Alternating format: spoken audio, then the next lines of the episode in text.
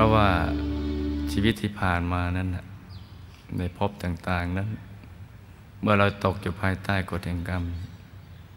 ยามที่อกุศลก็สิงจิต แล้วก็ได้กระทำความผิด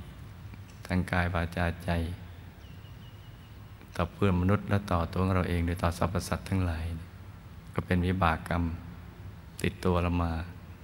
เป็นข้อผิดพลาด ที่มันติดข้ามชาติกันมา คอยโอกาสที่จะได้ช่อง เพื่อที่จะส่งผล เพราะนั้นก็จะมีวิธีป้องกันเพียงประการเดียวคือสั่งสมบุญ บุญเท่านั้นแหละถึงจะไปสู้กับกระแสทานแห่งบาปได้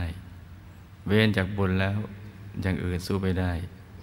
จะใช้อาวุธยุทโธปกรณ์ขนาดไหนก็ไปสู้กับบาปศักดิ์สิทธิ์ไม่ได้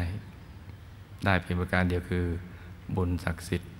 ราะฉะนั้นเนี่ยบุญต้องทำดีๆ เพื่อไม่ให้บาปมันได้ช่อง